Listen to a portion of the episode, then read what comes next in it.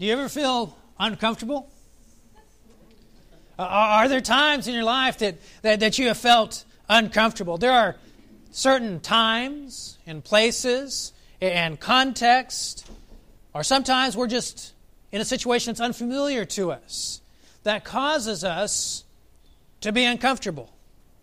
The Jews of Jesus' day were uncomfortable whenever they encountered, or often when they encountered, someone who was not Jewish, was someone who was of a different ethnicity, was someone who did not know the God of the Bible or, the, or Yahweh, as they would say.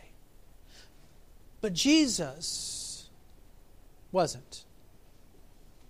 Jesus had a love for everyone. And Jesus reached out even to those who would have made his Jewish contemporaries uneasy. If you have your scriptures, your Bible with you, please be turning to Matthew chapter 15. And as you turn to Matthew chapter 15, I want you to think about the fact that there were times when even Jesus was tired. We have some folks with us this morning who have worked long shifts yesterday, and they're tired. And sometimes we don't think about Jesus being tired. But Jesus was tired in Matthew chapter 15. He, he was tired because Matthew tells us that as Jesus was coming out of Gennesaret, or by the eastern part of what you and I call Palestine, as he was leaving or as he was walking through Gennesaret, people came to him, and so many people were coming to him because they heard that here was this man that could heal you. And they were bringing everyone to him to be healed, so much so that the crowds were so massive. There are so many people that were sick, so many people that were ill, that, that they were coming to Jesus and they were saying, Just let us touch your coat, just let us touch your cloak to be healed. And so that's what they were doing, just trying to touch his garment to be healed. And Matthew tells us that they were. They would just reach out and touch the fringe of his cloak and they would be healed. Can you imagine being Jesus and, and working your way from east to west over Palestine and the crowds being so massive, so large, that so many people were around you that they were just reaching out and touching your cloak? Can you imagine how tiring that would be? And yet, Matthew tells us that not only was that going on, just a massive amount of people, just everyone just trying to touch him. Not only was that going on, but then Matthew tells us as we move down into chapter 15 that the Pharisees came to confront Jesus. And so Matthew tells us, beginning in verse 1, he says, Then some Pharisees and scribes came to Jesus from Jerusalem and, and said, Why do your disciples break the tradition of the elders? And they begin to argue with Jesus uh, about the tradition of the Jewish leadership and why his apostles didn't work in a particular way. And, and Jesus tells a, a parable to discuss the attitude of the Pharisees. And yet, Jesus here has that confrontation. And he has that confrontation. His disciples, they don't get it themselves. And so, at the end of Jesus telling that parable and having that discussion with the Pharisees, his disciples came to him and said, Do you not know that the Pharisees were offended when they heard this statement? And so, Jesus has to stop what he's doing to discuss this with his disciples. He has the crowds surrounding him, reaching out to touch him. He has the Pharisees coming to debate with him. And then his own disciples don't get it. And then, even worse than that, it's at that time that Peter says to him, Explain the parable to us, Jesus. The parable that he just told to the Pharisees that they were so upset because they thought, oh no, the Pharisees are going to be offended. And Jesus says, are you still lacking in understanding also? Do you ever get the sense that Jesus just wanted to pull his hair out in working with the apostles? These men who are supposed to be his closest followers, supposed to be his assistants, men that he could send out to accomplish tasks for him. And even they, as they traveled with Jesus, they just didn't get it. How tiring would that be? And so in Matthew chapter 15, Jesus is tired. And we don't like to think about Jesus and his humanity being tired. But Matthew tells us in Matthew chapter 15 and verse 21 that Jesus went away and withdrew into the region of Tyre and Sidon, which is on the coast. And so he travels from Gennesaret, that's in the east, on the other side of the Jordan River, and he travels to the coast. And so the events of Matthew 14 and 15 probably cover multiple days as Jesus travels what would have been probably a two or three days journey on foot. But Matthew tells us he, he withdrew. And think about that idea, that word of withdrawing or, with, or withdrew. It, doesn't mean that Jesus just stepped aside or Jesus just went away for a moment. But the idea of withdrew can also be translated to retire or to seek refuge. Matthew isn't just saying that Jesus went to a different place to do work in another place. He's saying Jesus went to get refuge. Jesus went to retire. And then Mark tells us in his account of the same story that Jesus got up and went away from there to the region of Tyre. When he had entered a house, he wanted no one to know of it. Yet he could not escape notice. Jesus doesn't want anyone to know where he's at because he just wants to get away for a moment. Those of you who have kids, especially if you have a multiplicity of kids, you look for that time when you can just get away, right? Just give me a moment. As the old commercial said, Calgon, take me away right? And here's Jesus. Imagine what it was like for Jesus. Even though he's the Messiah, the Son of God, still he has everyone pressing against him, just trying to touch him. Facing the confrontation with the Pharisees, having to stop and explain things to his apostles. And then even they don't get it. And Jesus just needs a little refuge. And yet, as he's there seeking that refuge, he encounters the Canaanite woman, or in Mark's account, the Syrophoenician woman. Verse 22 A Canaanite woman from that region came out, came out and began to cry out, saying, Have mercy on me, Lord, son of David. My daughter is cruelly demon possessed. But he didn't answer her a word. And his disciples came and, and implored him, saying, Send her away because she keeps shouting at us. Now, this isn't the Jesus that we know, is it?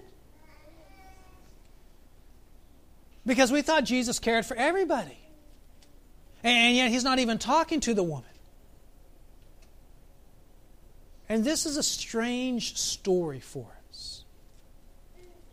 But remember, Jesus is seeking a refuge. He's seeking to retire. He doesn't want anyone to know where he's at. He just needs some quiet time. And his disciples say, Look, this woman's outside the house. Combining Matthew's account and Matthew's account. This woman's outside the house and she keeps screaming at us to let her come into the house eh, so that you can do something for her. Just send her away. Just do what she asks. Make it easy, make it simple. So she won't bug us. Because Jesus, we probably want some quiet time too. Now, text doesn't say that, but I wonder if that's what they were thinking. But Jesus doesn't just do the simple thing. He reminds his apostles of his work and his mission and his focus. And he responds to the disciples, not the woman, but the disciples who say, just send her away. Just go ahead and heal her and send her away. But he answered and said, I was sent only to the lost sheep of the house of Israel. Now, again, that seems sharp to us that Jesus would say that, but Jesus is reminding his apostles I have a mission. And we understand Jesus' mission. Jesus was to come and to die for our sins, and that was Jesus' primary overarching mission, and we understand that. But Jesus also had a mission as we look in Mark chapter 1 and verse 14, as we've studied that passage in the past, as we've looked at it in the past, that Jesus came to the house of Israel to proclaim that the kingdom of God is at hand. meaning he was preparing Israel for the fact that they needed to repent because they were the vehicle through which the Messiah was to come. And Jesus knew the end of the story. They weren't going to repent, and they were going to crucify him. And so Jesus is reminding his apostles this is what my task is. But Jesus isn't done just yet. Things turn as the woman displays her faith in God. Notice the verse next verse, verse 25. Matthew chapter 25 verse 25. But she came and began to bow down before him saying, "Lord, help me." So the woman comes in and she bows down before Jesus and she calls him Lord. She acknowledges him, but she also displays her humility towards him by bowing down to Jesus, prostrating herself before Jesus, acknowledging who he is and who she is, that she needs him. I can't do this, Jesus, without you. My daughter is in desperate need. You're the only one that can save her. She bows down to Jesus. And then Jesus makes a general observation as he responds to the woman. Listen to how harsh this sounds to us. He answered and said, It is not good to take the children's bread and throw it to the dogs. And so that seems rough and harsh to us. Why would Jesus say this? Is Jesus calling this woman a dog? Is she saying that because she's a Canaanite and not a Jew, that she is a dog? I don't think that's what Jesus is saying at all. He's using an analogy to describe his mission the importance of his mission by saying, Look, you want to take something that is necessary for your children to survive, something that your children need. You want to take the food in your house, you want to take the bread out of your cupboard and just throw it away. You would make sure that your children are cared for. And Jesus is saying, I was sent to the Israelites for this mission. God had this task for me, and this is what I'm doing. But notice the woman's faith as she cries out to Jesus and how she turns Jesus' analogy around. She says, Yes, Lord, but even dogs feed, at the, feed on the crumbs which fall from their master's table. She says, Jesus, this is nothing for you. You can still give your bread to the children of Israel but you still have some left over. This is nothing for you. You see, she displayed her faith in Jesus, in his ability to save her daughter. And so Jesus stops, Jesus serves, and Jesus saves because Jesus tells her, O woman, your faith is great. It shall be done for you as you wish. And her daughter was healed at once. She doesn't even leave the house. And her daughter is healed. Think about all those people who had been reaching out to Jesus, all those Jews, all those people who should have been waiting for the Messiah, expecting the Messiah, who were clamoring to Jesus so they could be healed. And, and maybe they weren't interested in anything that Jesus was teaching or doing. They just wanted to touch his garment, they just wanted to touch his clothes just so they could be healed. I, I suppose I would be the same way. But maybe they didn't even believe in him. They just knew this is the guy that everyone says can heal you.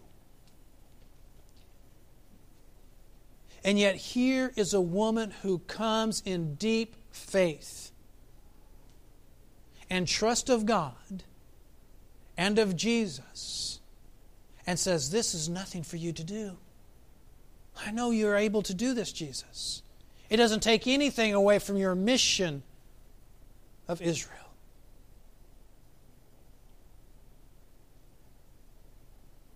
And he stops and he serves and he saves. Last week we saw how Jesus healed the blind men because he was moved by compassion. And in this story, we see that Jesus acts because he is moved by her faith. She is someone who is truly seeking Jesus as the only one that can heal her daughter, the only one that offers hope.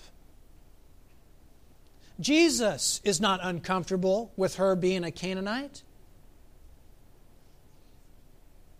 He sees her as being someone who's truly seeking. And so he heals and serves. The Pharisees, the Jewish leaders, the scribes, the priests, would have had nothing to do with this woman because she wasn't a Jew. Jesus probably retired to the regions of Tyre and Sidon because he knew that because that was Gentile dominated area that the Jews wouldn't follow him, he could get a respite because they weren't going to go there because that's where the evil people are. That's where the pagans are. That's where the idolaters are. But Jesus wasn't afraid to go. And when he had opportunity, to heal. And so Jesus says, Woman, your faith is great, your daughter is well. And before she even leaves, she's healed because of her faith, because Jesus was willing to act. Jesus displays the fact in his ministry that he was not afraid to help those who would have been uncomfortable to the Jews. In Matthew or John chapter 4, we see Jesus moving through Samaria, something the Jews would have never done because they hated the Samaritans. And yet Jesus is traveling through Samaria and he comes to the woman at the well in John chapter 4. And he talks with her, talks to her about the Messiah, talks to her about God. We don't know if she ended up believing in Jesus, but we know that everyone in that town did by the end of John chapter 4. Luke chapter 17, Jesus heals the 10 lepers. Who's the one leper that comes back to thank Jesus? The one man that happened to be a Samaritan. You see, Jesus thought it was no big deal to heal the Samaritan along with the nine Jews who were also lepers with him. And of course, in Matthew chapter 8, verse 5, the Roman centurion says, My servant is dead. And Jesus raises that servant, a non Jew servant of a Roman centurion. Because Jesus wasn't afraid or uncomfortable with the Gentiles. Jesus' mission was to come and to die for us, to die on the cross, to pay the debt for our sin. And that was his overarching mission. But as we've mentioned already in Mark chapter 1 and verse 14, he came to proclaim the kingdom of God is at hand to the house of Israel to prepare them, I believe, for their role in bringing in the Messiah. And the fact that they needed to repent. But he knew what they were going to do. They were going to reject him as a nation and crucify him instead. But it had always been God's mission to call everyone to be a blessing for everyone. And so when God tells Abraham in Genesis chapter 12 and verse 3, I'm going to give you all this land, he says there in Genesis chapter 12 and verse 3 at the very beginning of Scripture, Abraham, in you all the families of the earth are going to be blessed. And he told that to Abraham on multiple occasions. And then he tells it to Abraham's son Isaac. And he tells it to Isaac's son Jacob. In your seed, all the families or all the nations of the earth are going to be blessed. Centuries later, Isaiah the prophet writes and he says, Look, when the Messiah comes, he's going to come, he's going to uh, be one to whom all the nations of the earth will resort, or the nations will resort to, resort to the seed or the stem or the root of Jesse, a descendant of King David, who's going to stand as a signal for the peoples. Everyone's going to rally to him. You see, it was God's mission for everyone to be reached. And Jesus wasn't afraid to do that. So, a passage you've heard me reference many times. Matthew chapter 28, verses 18 through 20, this becomes our mission. Jesus says, Go therefore into all the world and make disciples of every nation, baptizing them in the name of the Father, the Son, and the Holy Spirit, teaching them to observe everything I've taught you. Lo, I'm with you always, even to the end of the age. God's desire Jesus' desire is that everyone would come to Christ. And so this is our task. This is our mission. As we think about the Benbrook Church of Christ, what we're doing, it is our desire to reach out to everyone, including diverse social, economic situations. It's so easy for us to rub elbows and build relationships with those around us that are just like us. But we want to be determined and diligent. That as we plant this church, as we start this church, that we are going to reach out to everyone in our community with the gospel, regardless of who they are. We want to reach people of multiple ethnicities. Do you realize how special what you and I have is? Think about the churches you've been to in your life. Aren't they pretty homogenous? That is to say, a oneness. And we're not trying to be mean to folks, but it's our natural inclination, it's natural for us to befriend folks that are just like us and look just like us, have the same backgrounds that we do. And so, as we do that, it's natural for us that that's who's around us, that's who we worship with. But God wants us to reach everyone. And so it's difficult for churches that have existed for a long period of time to start reaching out to people that are different from them. But that's exactly what we want to do. And as we plant this church and start this church, we have an opportunity to do things differently and be determined and diligent to take the gospel to everyone in our community. Even if they make us feel a little uncomfortable. Because we're stepping outside our comfort zone. Because I, I, I can befriend someone who is just like me. But sometimes I step outside my comfort zone to reach those who are a little bit different from me. And so we want to be diligent to do that. As we plant this church, we want to reach folks from different occupations, from different education levels. Because we want to fulfill God's command that we take the gospel to everyone. We want to pattern our activities from Jesus, who is willing to reach everyone with the gospel. And so we want to reach all people. Our task as a church is to do that. And yet, someone may very well say, well, wait a minute, wait a minute. When you look over, Ron, in Matthew chapter 10 and verse 5, Jesus is getting ready to send his apostles out into Judea. And he tells his apostles as he's sending them out, don't go to Samaria or to the Gentiles, but only to the house of Israel. Why would Jesus do that if he was all inclusive, as you say? Well, remember, Jesus' initial mission was to take that message of repentance that the kingdom of God was at hand to Israel. And so he's sending his apostles out because he's sending them to the cities of Judea with that message to that audience. But later on, after Jesus' death, burial, and resurrection, in Acts chapter 1, Jesus tells those very same apostles, I'm sending you to Judea and to Samaria and to the remotest ends of the world because now the message has changed. And it's the same message that you and I have to take the gospel into the world. And so that is our task. That's what God wants us to do as His church. As we dream together and work together, let's not allow ourselves to be limited by what might make others feel uncomfortable. Let's reach the hurting in the neighborhoods.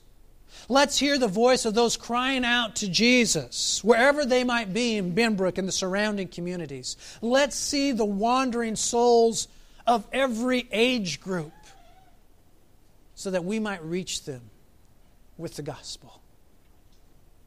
Let's plant a church that's going to have love and compassion and concern for every person.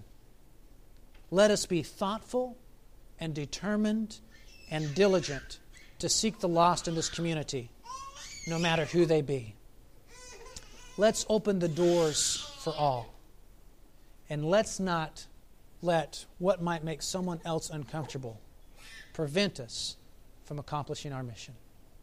Maybe you're here this morning and you've heard the gospel and you're here crying out to God. You want to be united with Jesus in his death, burial, and resurrection through baptism so that you might begin a new life and a new walk with God.